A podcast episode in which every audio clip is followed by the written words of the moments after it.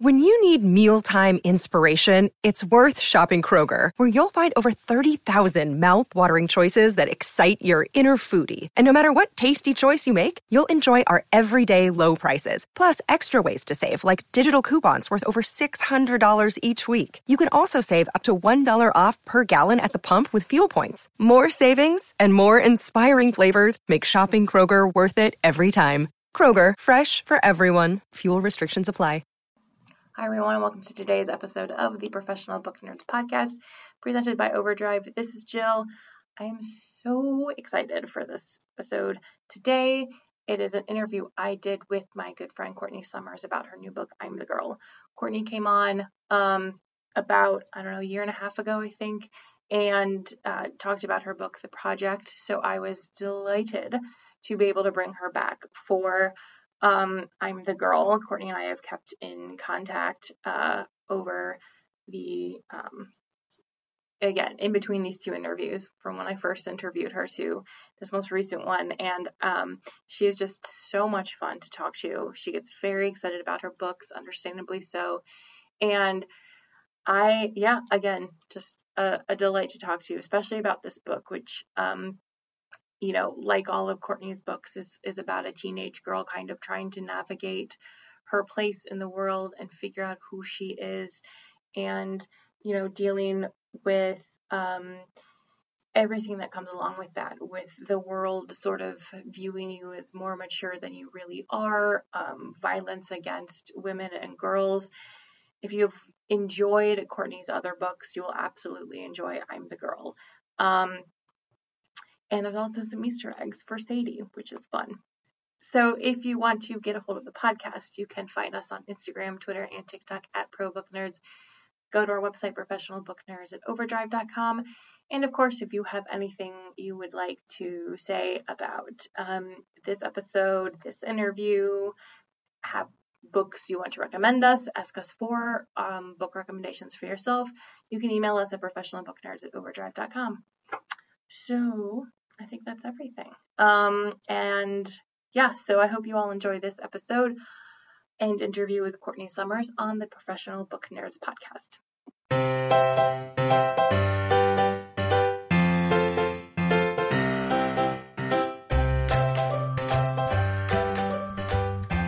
Uh, Courtney, thank you so much for joining me on the podcast today. Thank you for having me. I love being here. I love talking to you. We had such a fun time the last time. I know. I'm so excited. So, can you start by giving our listeners a brief introduction to your new book, I'm the Girl?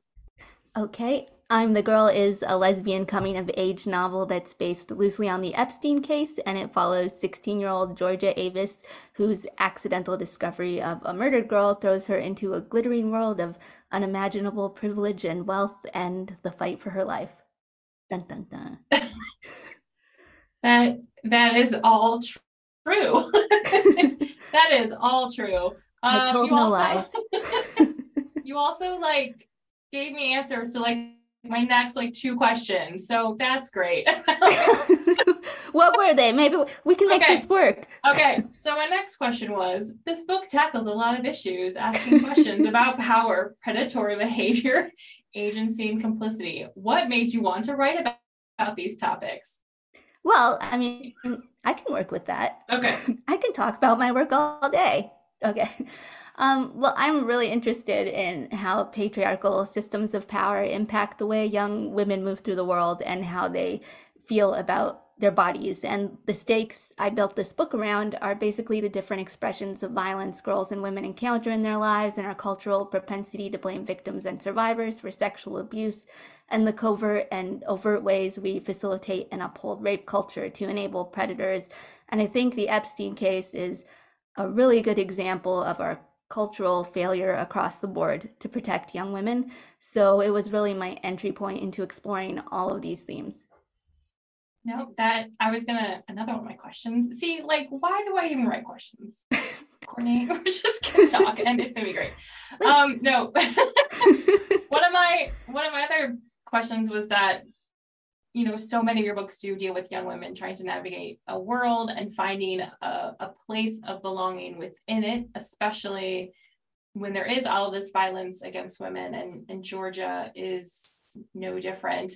Um, but what I, I liked about Georgia is that she spends a lot of time um, fighting against the stereotype that just because she's beautiful, she must be stupid.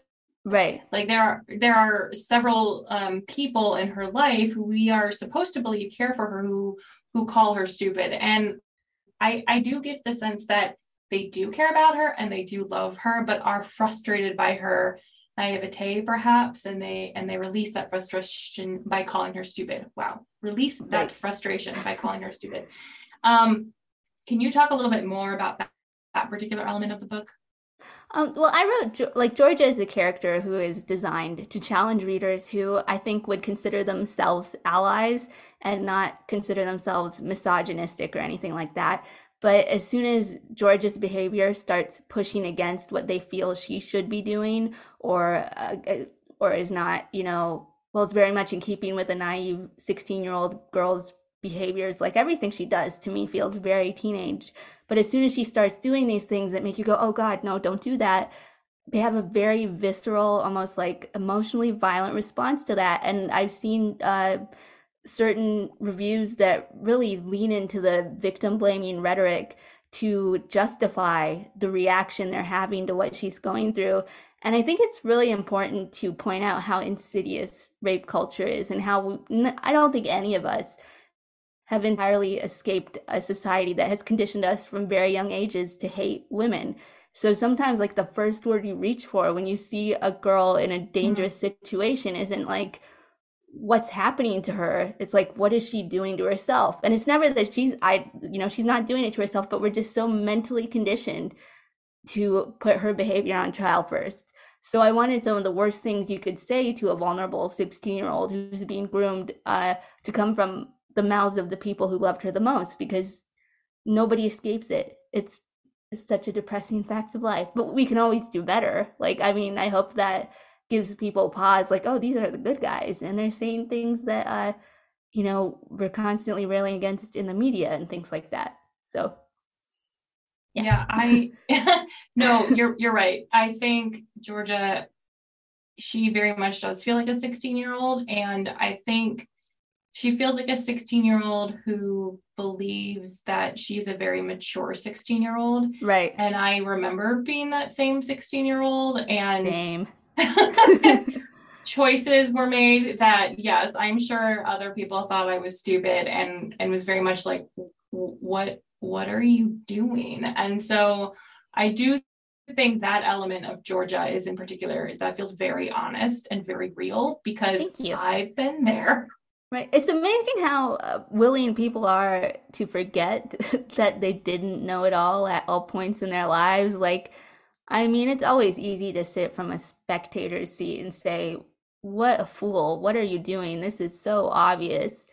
And just to, to remove that, to remove yourself from like, I mean, the process of grooming is so deeply layered and it's yeah. just like the whole point of it is you don't know you like i as you know, I wrote about cults before. Like, obviously, there's something about the way human beings are conditioned to respond to being feeling respected and loved and seen and but nobody wants to admit they're that vulnerable. I don't get it. Like i'm always willing to admit that i join a cult in a second. You know it's not i don't ever want to write characters that i think i'm better than.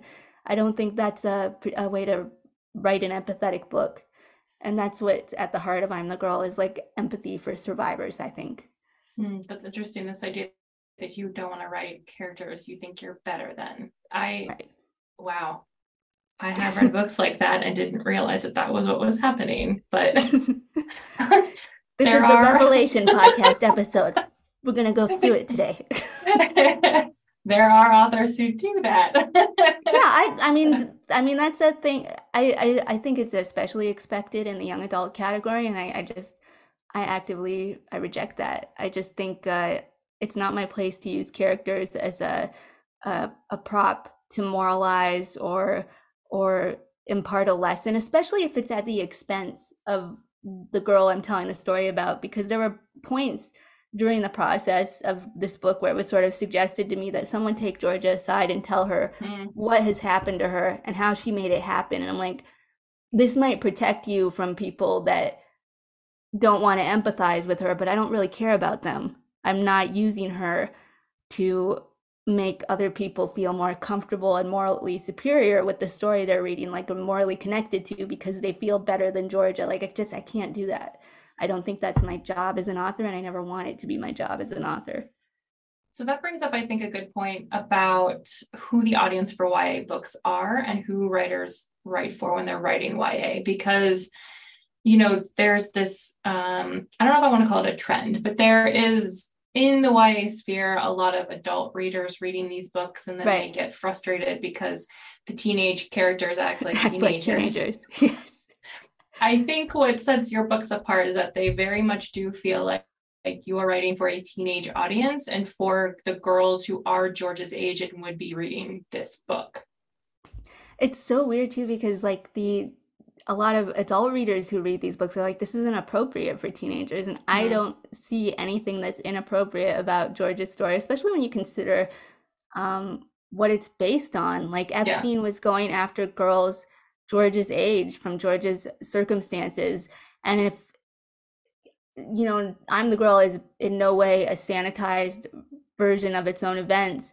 But if I had written something like it's complete. I should say, I'm the Girl is completely its own thing. It's loosely inspired by the Epstein case. But if I had decided to write something that was um, more on the nose, like the things that would be in that book would be uh, even more horrific than they already are. Like the reality of these situations is so much worse than anything you're reading. And, and I get that what you're reading is pretty devastating, but people don't want to admit that, like, this is portray this is a portrayal of something that in real life is far worse and is actually happening to girls so that age. So why would you say they're not capable of handling it when we throw them into situations they're not capable of handling in all the time?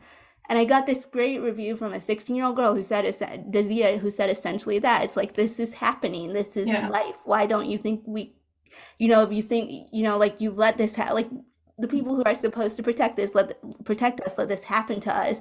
But you you want to keep a book from us? Like what? Yeah i know. It's yeah it's it's a whole it's a, it's a whole, whole thing, thing. we could have a whole episode just about that. Just um, us yelling and shaking our fists. Pretty much. Um that said i do you know one of the things i appreciate about this book is that it does deal with sex and grooming and sexual exploitation in a way that is both honest and open, but not graphic. You give readers you. just enough to kind of understand the situations Georgia is in and make us, or at least me, deeply uncomfortable, right. but without going too deep into descriptions. Like it, it, opens, like the scene it opens in, she's in a mall storeroom, like on her right. knees in front of a man, and we know what is happening, but we are left to fill in the details by ourselves and are probably making it way more right. you know when left to our imagination. So one i'm assuming that was intentional but two how do you balance that as a writer when you're crafting those scenes? I think hmm it's a, it's interesting that you say that and i really appreciate that you said that and i'm very grateful that you said that because actually there's been a handful of reviews that accuse i'm the girl of being trauma porn and I'm like, a no. book that makes you uncomfortable is not trauma porn. And I, I think to dismiss a book this uh, it was meticulously researched it was vetted as trauma porn because uh, the uncomfortable parts make you uncomfortable is just another way of turning your back on the realities it presents but but that's a, a new and interesting thing i'm having to contend with i'm like that's that's not trauma porn um it's it's all at the I think empathy is the basis of what I write, the space I write from.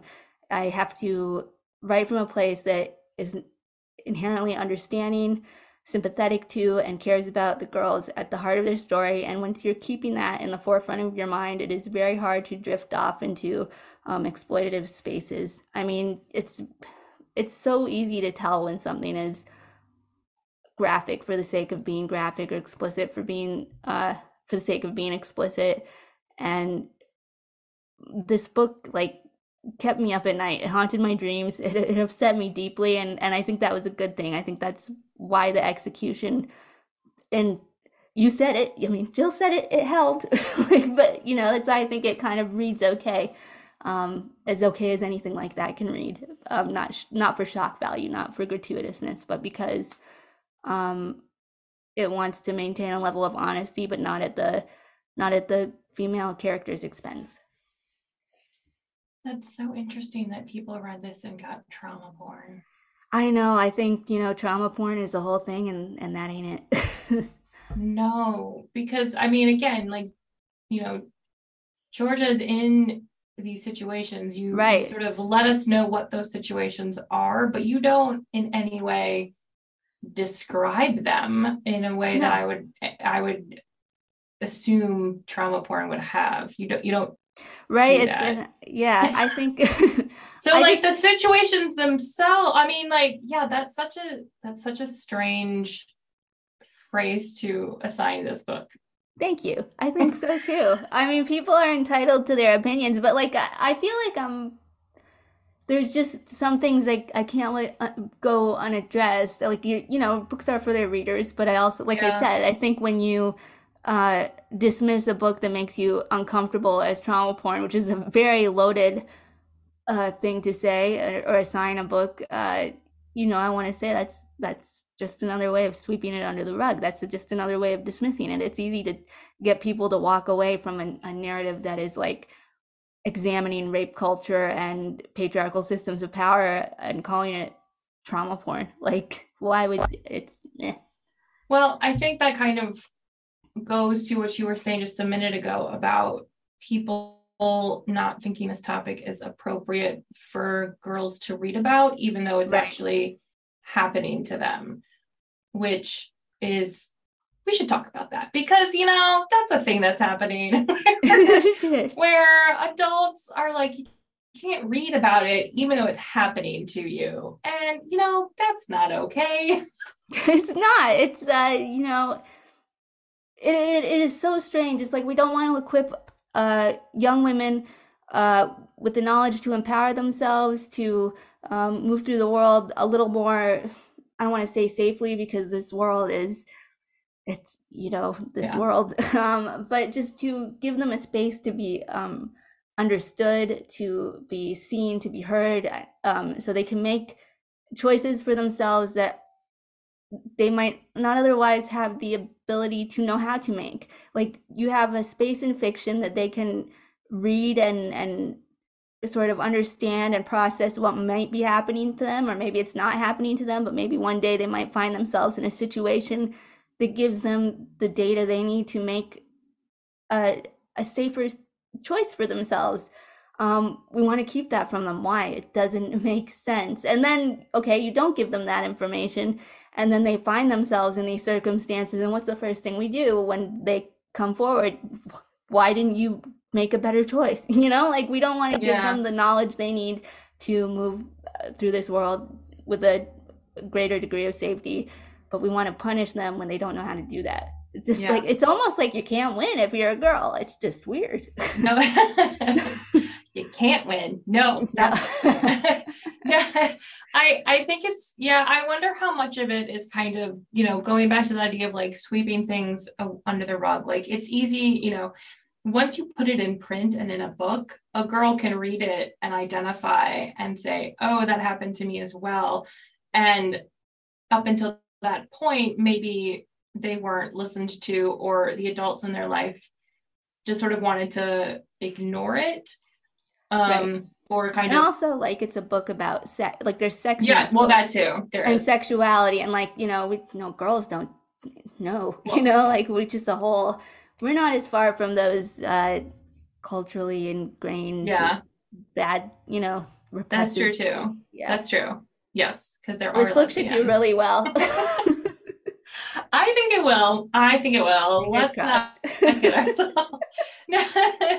I think it will. But you know, it's I, I think about when I was sort of George's age and you know um not quite to this extent but I think a lot of I think a lot of us had similar relationships or people in our life to the to the the grooming adults in Georgia's life, but we don't necessarily see them as such because again, right. we're sort of like we're a mature 16 year old. Yeah. And then years down the road, we we read these books or we read you know memoirs from people and you're like oh that's yeah, what like, that was because there's there's a scene in the book um you know in the beginning we know that there are there are photographs and these photographs right. get referenced later and and there are conversations where people are trying to explain to georgia what these photographs represent, but they represent right. something different to her. And I thought that was so interesting. And like, is there going to come a time in Georgia's life down the road where she sort of understands what those people were trying to tell her? Do you think? I think absolutely. Like by the I don't want to spoil anything, but I think by the end, she's um, very.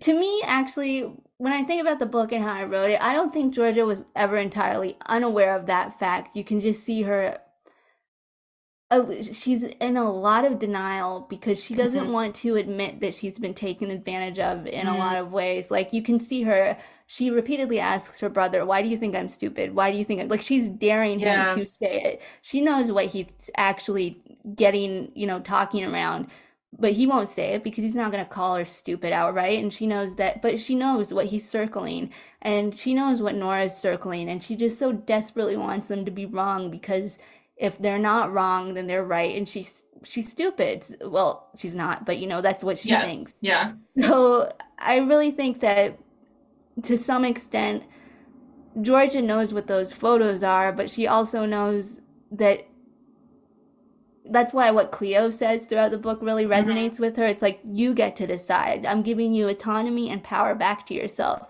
in a world that is continuously trying to take it from you you get to decide what those photos are. No one else does. And I think her relationship with those photos are going to is obviously going to change over time, but hopefully by the end of the book, you know, like the point after the book, she's uh, in a more self-forgiving space. Yeah. Yeah. Yeah.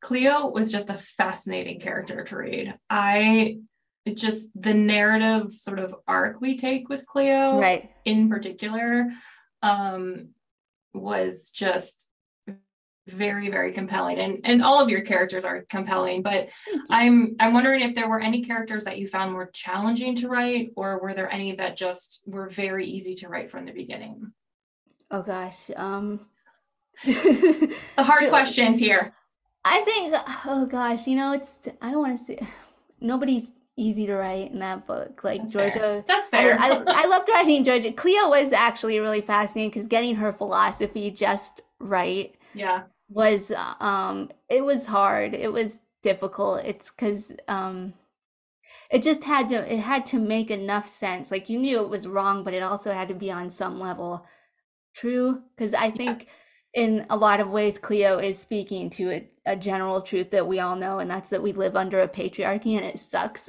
yes. You know, like, so when you want to carve out autonomy and power, you have to seek, it feels sometimes that you have to seek people more powerful than you to get those things. Um, unfortunately, everything that Cleo was backing those statements up with was terrible and wrong. but she, I think she spoke to something that you know, at our most defeated moments uh, would resonate with all of us a little bit. Yeah, I I think that's sort of what I found so interesting about Cleo is that she was wrong, but you understood why she felt that right. way. Yeah, and she was a victim of, of, her own life. Like she was right. a victim in her life too, and she took uh, and she was trying to re-empower herself, and that don't do that, kids. Don't do it the way Cleo does. Yeah. Please don't. But you know, you just see the you see what this living under this patriarchy for these women and girls is like, and everyone's making a choice that's in their own best interest in this book. And money and power rules everything. Yeah, yeah, for sure. Bonjour. This is Fabulously Delicious, the French food podcast. I'm Andrew Pryor and every week I bring you the wonderful and fabulous people involved in French food, whether they're here in France like me or from around the world. Each week, we dive into a specific topic, be it a French dish, an ingredient, or a French cuisine cooking technique. My guests are all about French food. So come join me on Fabulously Delicious, the French food podcast. Bon app!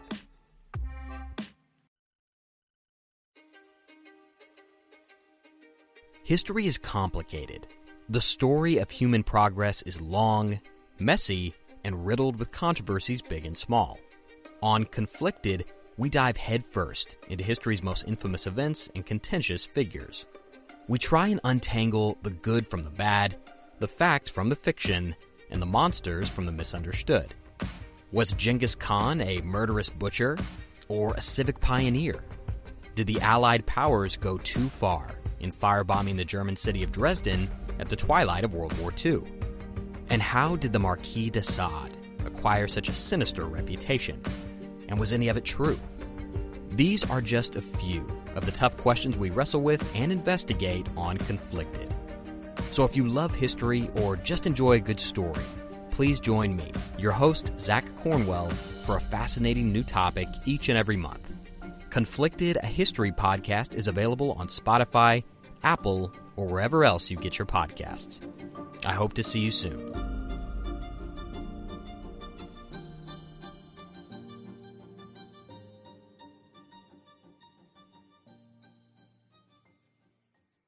Um, okay, so this is this next question is long. Just please go with me for it. Okay. Okay. So in an interview you did a few years ago, you referenced something Regina Spektor said about taking an idea for a song. Oh my once God. she tries.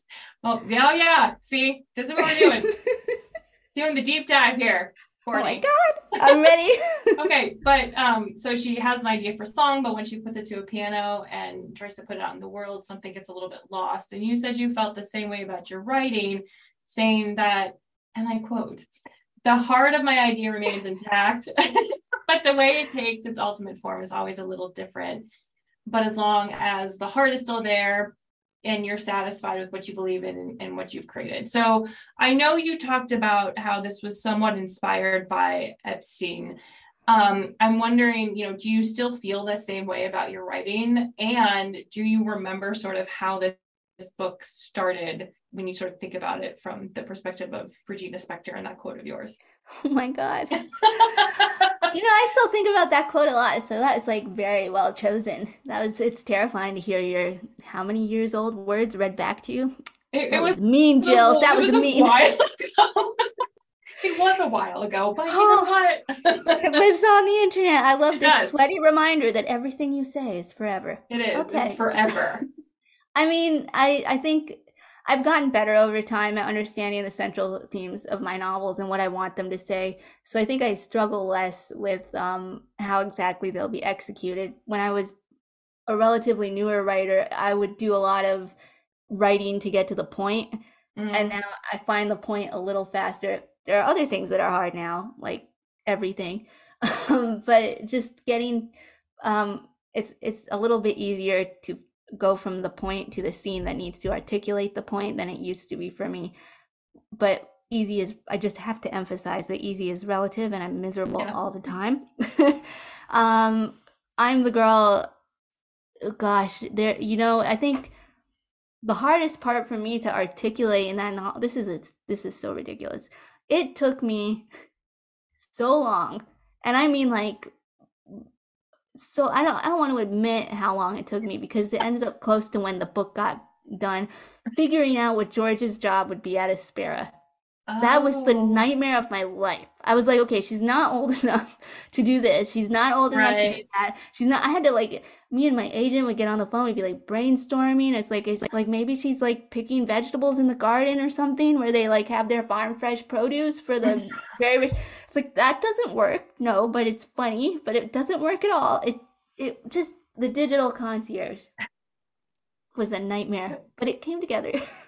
That's so funny. I don't know why that's funny to me. because the great like you think like the struggle might be like the greater themes of like the the horrible um you know sex trafficking that Yeah, that was that hard, like that yeah i was think i was just angry enough to have that part of my vision completely crystallized that i had to get hung up on this what is she actually going to do at aspera like that took forever interesting. we should say like Aspera is a like Oh, yes. members only, very fancy Resort, uh, yes. club resort. Yeah. Um, would you ever want to be a member of a club like that? Uh, if it was like not deeply bad and That's inside fair. and run like because I assume if I was a member of a club that was not deeply bad and run like Aspera, I would also be rich and famous, and I, I wouldn't, you know, who doesn't love Mm. money and adoration? I can appreciate that perspective. I can appreciate. Yeah, Again, I, I as long yeah, as it's a good place, Right. a good resort, a good Yes. exclusive resort that leaves other people outside. Like, there's no good exclusive resort, is there? I think the heart of the matter is I just want to be rich, Jill. I mean, okay, so you want to be able to be a member of a club, just not necessarily actually a member of a club like that. Yes. The takeaway. Okay. Okay. Oh, she just cuts right to it. She's so good at this. That's why I love talking to her. no, I mean, yeah, I was. It's true though. It is, it is true. That's fair. I, I was reading it, and I and I think I was sort of the same in that I've been like, I like the idea in theory of a club like this of Right. being a member, but also I don't want to be. Just It more but- but speaks to like financial stability. Yes. Who doesn't dream of that every day of their lives? it does speak to financial stability. But I do wonder sometimes about the other members that we don't really see. Like I I I like that we don't really actually go up to the executive level because whatever's happening up there is not good. no, but it's bad. and and I'm just sort of like, do the other members just are they unaware of what is happening or are they all in on it? Do you think? Like, I mean, have you ever read a story about rich people gathering in one place that has ever been good, like in real life? I mean, I- like honestly, I'm like they've all got it. Like, there's got to be some low level complicity at all stages. I mean, like the whole thing with That's fair. Yeah, I mean, at one point in the book, uh, Matthew is welcoming in a disgraced film director, Yeah. or no, film a studio exec, and it's like everyone, uh, is it's implied everyone in like Hollywood and the world knows this guy's life is crumbling because he's a big sleaze bag. Yeah. So it's like you've got to realize if someone's going, "Oh, come here and we'll we'll treat you like a good person," that maybe a lot of bad people are there. That's true. That's true. That's okay. That's Yeah. that's fair. That's fair. when you put it that way.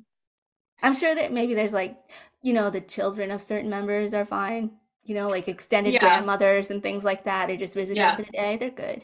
There you go. Yeah. Oh, I was just thinking there- there's there's a scene um where Georgia is is there and and she happens to see um there's a situation she sees in an elevator and I'm just Oh, like does nobody else see this? Does nobody else are we just we're just pretending and maybe that is maybe they're just like we're we don't want to know about that and We don't, we're just though, going do to ignore right yeah so we're just going so any other members who may be around or may see that may just be like you know what ah that's not my problem i'm Yeah. going to ignore that which i think sort of speaks to They're like, I'm rich, but I'm not that rich. Right. Like, right but also sort of just not wanting to get involved with Right. whatever that is and I mean, girls are so disposable. Like, you know, yeah. like well yeah, yeah. that's that's sort of sort of, sort of the the takeaway i think. Well not the takeaway but you know what i mean. Um one of many sad takeaways in this uplifting novel. right. It's so uplifting. Very happy ending. Actually i mean Life yeah, affirming. life affirming. I will say i do like that there was speaking of the studio exec um you throw one of there's a little there's a little easter egg for, Yeah. uh, for one of your other books sadie which i loved Thank you. um i love that they like exist in the same world did you sort of always intend to that or did it just sort of an opportunity presented itself to be able to throw sadie Um, I when uh Aiden Archer comes to the resort, he's a, a studio exec, and he's like haunted by his best movie, which is Sadie, Mhm. which is based on Sadie's life, and um, I just love the idea of someone. I don't. I didn't love this part of it, but like he's he obviously exploits her life, and then he can't get out from under it. Like Yeah. you're gonna do that, that's what you deserve, you creep. But also, I like what it suggests about West because West sold those rights to Aiden Archer, and a lot of people were like, "Is West a good guy or is West a bad guy?" interesting Yeah, and so there's a it'll be after um since it's after like uh there's a prequel not no an epilogue to sadie that you can get that people got for pre-ordering i'm the girl that is a bridge story to i'm the girl and it's all through west's perspective and it's actually set with him meeting aiden archer and going through the whole process of do i want to do this and will i do this? And the way he justifies it was very fun to write um, I admittedly did not take that leap to be like to wonder like how he would have gotten the rights and yeah West would have sold them and now I'm questioning West about like everything. Like, a couple people died for him to get them. just, no, they did. That's how I, I mean, uh, well, you know, I have to wonder like you've written several books before Sadie, and then Sadie comes out and is just like breakout, you know, for you. Right. Is does that leave a lot of pressure for you and all of your sort of remaining like whatever books you write after Sadie, do you do you have concerns about it being compared to Sadie or not? Well, I'm I'm two books from Sadie, and a lot of people their responses well, not a lot of people, but you know, some people are like, "This isn't Sadie," and I'm like, "I know it's not Sadie. I wrote it so it wouldn't be." Um, you know, Sadie, uh, I think bifurcated my career. I've said that several mm-hmm. times when I have these conversations. Um, a lot of people think it was my debut. I think it fits uh, really well into the Courtney Summers canon, the way the uh, female characters are sort of in conversation with each other, their stories. But if you come in at Sadie and you don't know who came before her, you're probably not going to like who came after. Um, if you come in after Sadie, there's a there might be a better chance of you liking who came before. So it's very interesting watching this multitude of reactions from where people have um, sort of been introduced to my career. And Sadie casts, uh, uh I don't, not like a negative shadow, but like yeah. obviously there's a shadow over it. So like all of my work is now in conversation with Sadie, and I can't really, I can't write worrying about that. I mean, if I did, uh, I probably wouldn't have written the project.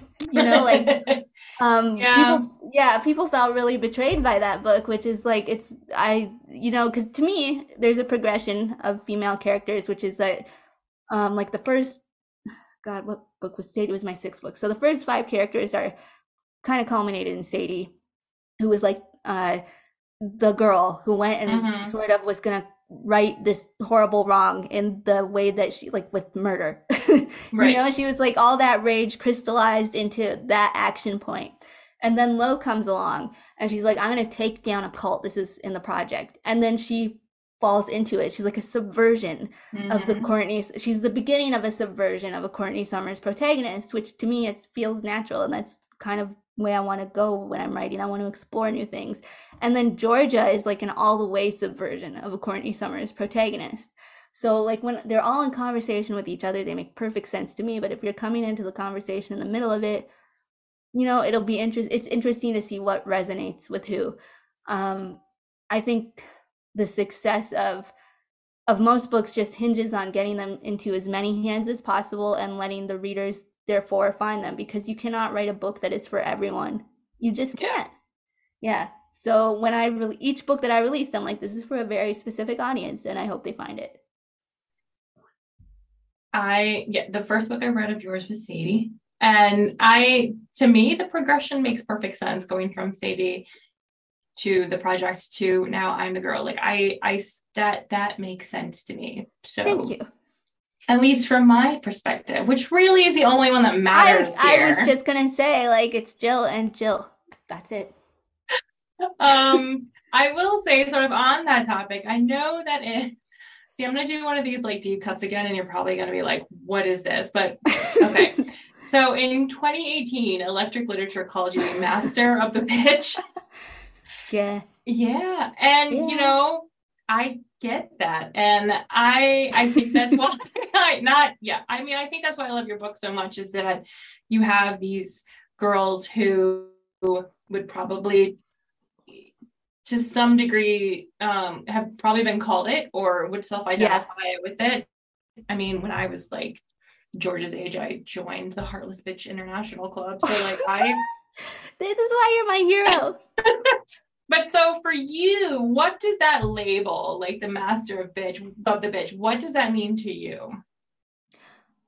Well, I mean, someone's gonna put it on one business cards, like and let other people decide. Like, what is this about You writing, should. or You is should this just be like, life? That should just be your business card, like Courtney Summers, the the master of the master of bitch, and that's it. That's it. No, nothing else. I mean, electric literature, like they also said, like because I write nuanced and wrenching stories about unlikable girls, and I feel like that's the that's the heart of it. That's what it means to me. But also, you know, I feel like the way I want to move through my own life is I don't want to be nice, but I want to be kind. Hmm. So, like, I feel like it all fits into that philosophy. It's like a sort of, you, you know, just allowing the full spectrum of humanity uh, in female characters and, you know, like in your lived life. Like, it's so easy to be called a bitch when you're a woman. So, I'm know- fine with living up to that. it's Yeah. I what did I do that made you mad? It's not what I did, it's what you didn't like that I did. Correct. Correct. Um uh I that it's so interesting that you said the nice kind thing because I spend an absurd amount of time thinking about those two words together and Right. I think I am not a nice person but I can be a kind person and it's so weird to me like how that exists in like how that duality of being able to be one and not the other exists and i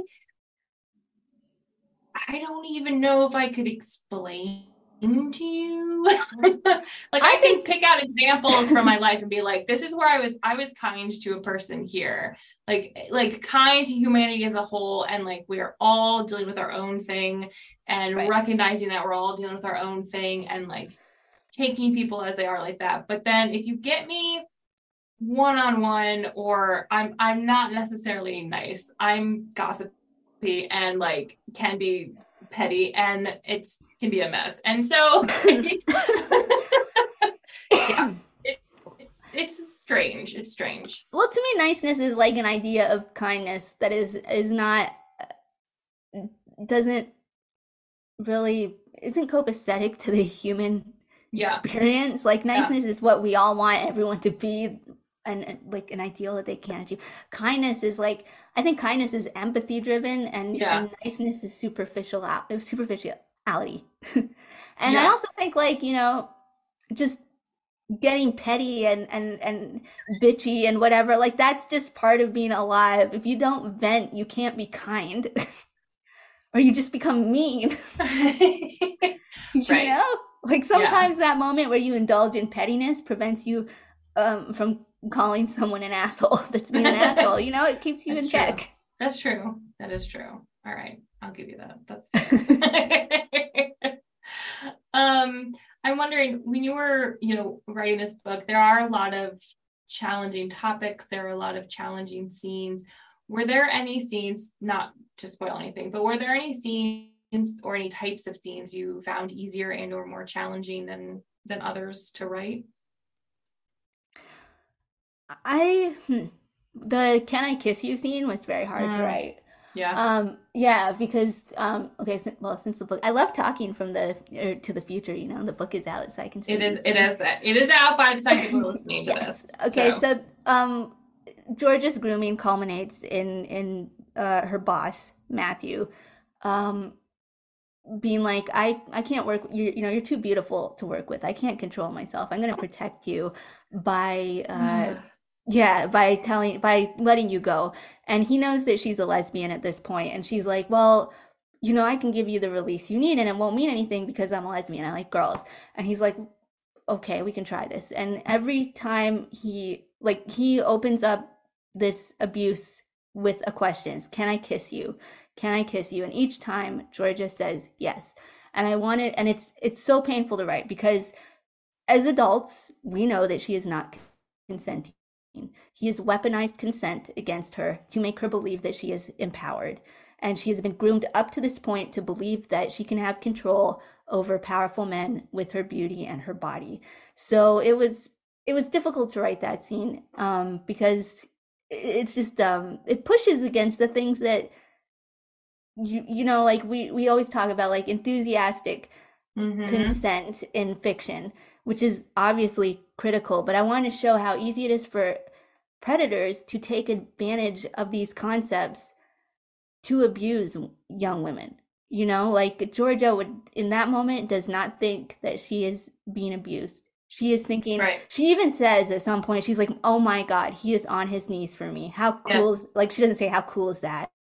I would I would never write those words, but she's like, This is like I'm powerful. I'm I'm at the peak of my my beauty and my power and a man who owns the world is on his knees for me. And she thinks that's like incredible and as an adult you know that it's not you know that this is abuse and and committing fully to her perspective where she feels deeply empowered by what is happening to her that's hard because i know that she's not being empowered i know that she's being abused Yeah. but it was also really important to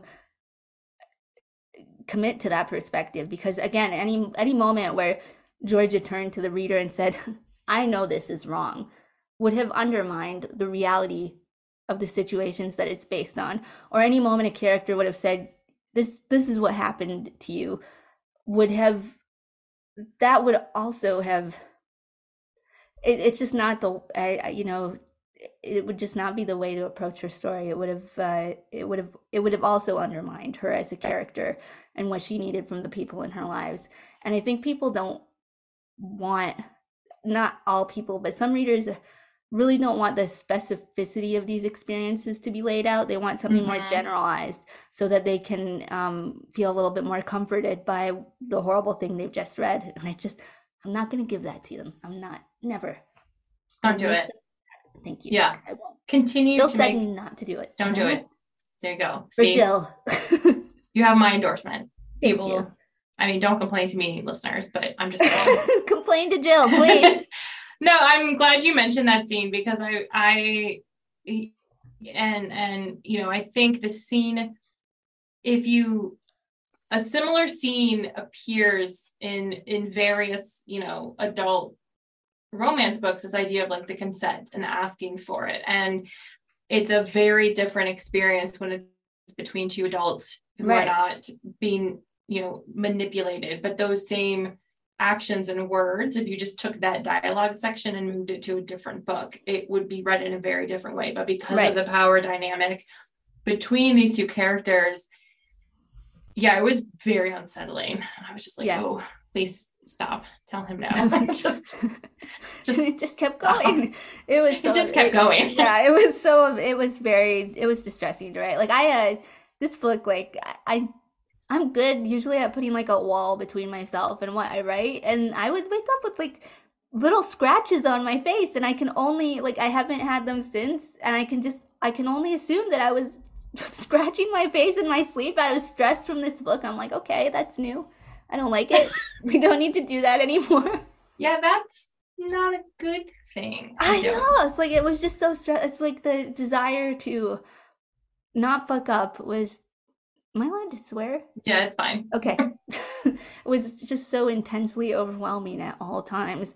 And a lot of the times it was writing against the expectation of how a rape narrative should read. Mm, Yeah. So Yeah. much of this book is like eh, this and it's it's not I wouldn't even call it a subversion. I think it's an account of things that actually happen. It's just it's just refusing to um generalize or moralize or or make the main character a lesson. yeah. Yeah. No, that's true. Thank you. It was really good. I loved it, by the way. Well, I mean, in case I was not clear. I I was like, oh my Uh, god, she's reading it. Ah! I'm did. I, I did. Um, yes, friends, listeners, I texted Courtney as I was reading the book. Um, to be like, uh, and I would have kept texting you because I'm like, I like sucking into it, and I'm like, I can't pause to text Courtney. I have to finish the book. So I would It just like just, keyboard like- mash. They get so stressed out when people are reading my book. I'm like, no, we're not. We don't exist for each other right now. You just read. I don't exist. You fair. don't exist. It's See? happening. it worked out. It worked out then. It did. well, I just have one question left, which is what do you hope readers take away from reading I'm the Girl? Jeez. I mean, that's that's entirely up to them. I think that I'm the Girl is designed to be an experience that sort of reveals its readers. So I think they should tell me what they took away from I'm the Girl. Did you walk away from this book feeling um, like you want to be part of uh, a pathway to change by, you know, believing women, by uh, understanding that, you know, these systems are, you know, they're huge, they're everywhere, they're insidious, but these seemingly I don't want to, they're not inconsequential, but just like to be able to read a book like this and to start reframing the way you talk about these kind of stories. You know, that's what I, I'm really hoping mm-hmm. that it encourages people to reframe the way that they talk about these kinds of stories. This is a book that like offers you a space to believe a girl. You don't lose anything by believing in Georgia. So if you chose not to believe her, you chose not to empathize with her, you chose to think of her as stupid, why did you do that? What are you telling girls like her? It's, you know, I'm interested to see where that lands, but I, I have no control over this part of this process. So you know, you know what? That's true. That's uh. that's okay. No, I. it's a solid answer. This is a solid answer. thank answer. you. You're welcome, Courtney. Thank you so much for coming on to talk to me today. Thank you for having me. This was again so much fun. I'm gonna write another book, and we'll do this again, right? Perfect. Works for me. Yes. Readers can sample and borrow the titles mentioned in today's episode on Overdrive.com, and our library friends can purchase these titles in Marketplace. Professional Book Nerds is proud to be an Evergreen Podcast signature program. To learn about other Evergreen podcasts, visit evergreenpodcast.com. Our podcast is produced, recorded, and edited by Emma Dwyer, Jill Grunewald, and Joe Skelly, and presented by Overdrive. To learn more, visit professionalbooknerds.com. Hello, everyone. My name is Matt Neglia, and I am the host of the Next Best Picture podcast, part of the Film Entertainment Awards website, Next Best Picture on our show, we explore all year long what is possibly going to win Best Picture at the Oscars. We do this by conducting interviews with people within the film industry, holding weekly reviews of the latest theatrical releases, and on our main show, where we dive into various different topics, answer your fan questions, and also do our best to explore Oscar history's past in hopes that it will tell us something new for this upcoming award season race. We hope that you will join us on all of the various podcasting networks. We look forward to seeing you over at nextbestpicture.com.